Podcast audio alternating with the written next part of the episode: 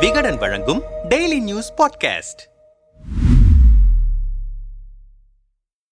Chennai Marina கடற்கரையில் கலைஞரின் பேனா நினைவு சின்னம் அமைப்பதற்கான கருத்து கேட்பு கூட்டம் எதிர்கருத்தே சொல்ல விடாமல் சகல அடக்குமுறைகளுடன் நடைபெற்றிருப்பது சர்ச்சையாகியிருக்கிறது. சென்னை மெரினா கடற்கரையிலிருந்து கடலுக்குள் சுமார் முன்னூற்று அறுபது மீட்டர் தள்ளி முன்னாள் முதலமைச்சர் கருணாநிதி நினைவாக பேனா நினைவு சின்னம் அமைக்கப்படவிருப்பதாக அறிவித்தது தமிழ்நாடு அரசு. இதற்காக கடலோர ஒழுங்குமுறை ஆணையத்திடம் அனுமதி கேட்டு விண்ணப்பித்த அரசு அதற்காக சுற்றுச்சூழல் தாக்க மதிப்பீடு இடர் மதிப்பீடு மற்றும் பேரிடர் மேலாண்மை உள்ளிட்ட திட்ட அறிக்கைகளையும் சமர்ப்பித்தது. எனினும் மக்களின் கருத்துக்களை கேட்காமல் திட்டத்தை தொடங்கக்கூடாது என தெரிவித்துவிட்டது மத்திய கடல்சார் ஒழுங்குமுறை மேலாண்மை ஆணையம். இதனால் கடந்த ஜனவரி முப்பத்தி ஒன்றாம் தேதி சென்னை கலைவாணர் அரங்கில் பொதுமக்கள் கருத்து கேட்பு கூட்டம் நடைபெற்றது. ஆயிரத்து ஐநூறுக்கும் மேற்பட்டோர் பங்கேற்ற கூட்டத்தில் தொடக்க உரையாற்றிய மாவட்ட ஆட்சியர் அமிர்தா ஜோதி மக்கள் சுதந்திரமாக தங்களின் கருத்துக்களை பதிவு செய்யலாம் என்றே தெரிவித்தார். ஆனால் திட்டத்தை எதிர்த்து பேசியவர்களின் மைக் ஆஃப் செய்யப்பட்டது தொடங்கி கூச்சல் போட்டும் மிரட்டியும் அவர்களை மேடையிலிருந்து இறங்கச் செய்தது வரை பல்வேறு அடக்குமுறைகள் நிகழ்ந்தன.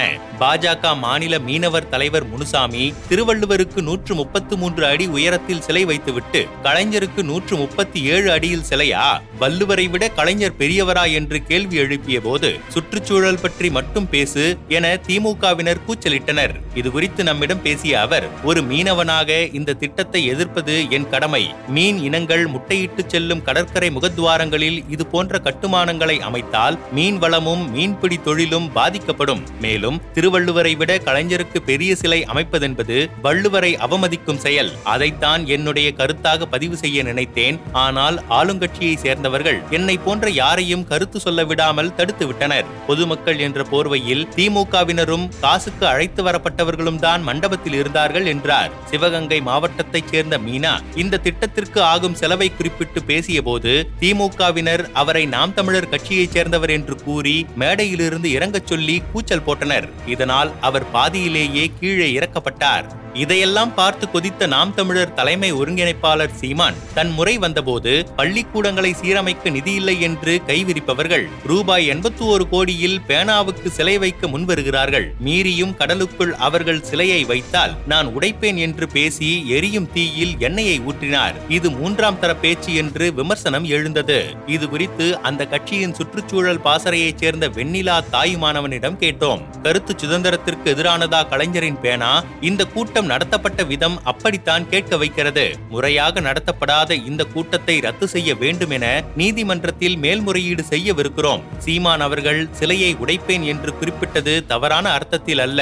விதிகளை மீறி கட்டப்பட்ட கட்டடங்களை அரசுகள் இடிப்பது வழக்கம்தானே?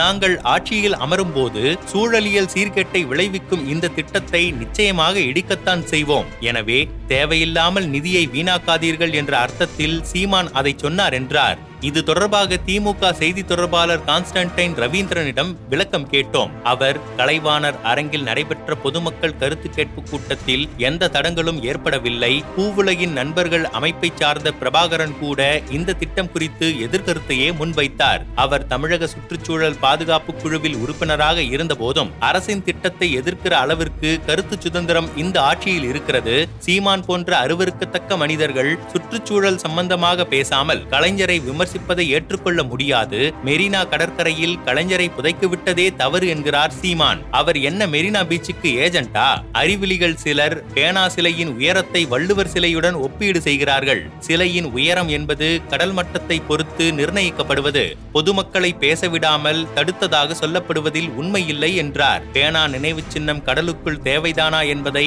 அரசு மறுபரிசீலனை செய்வது நல்லது.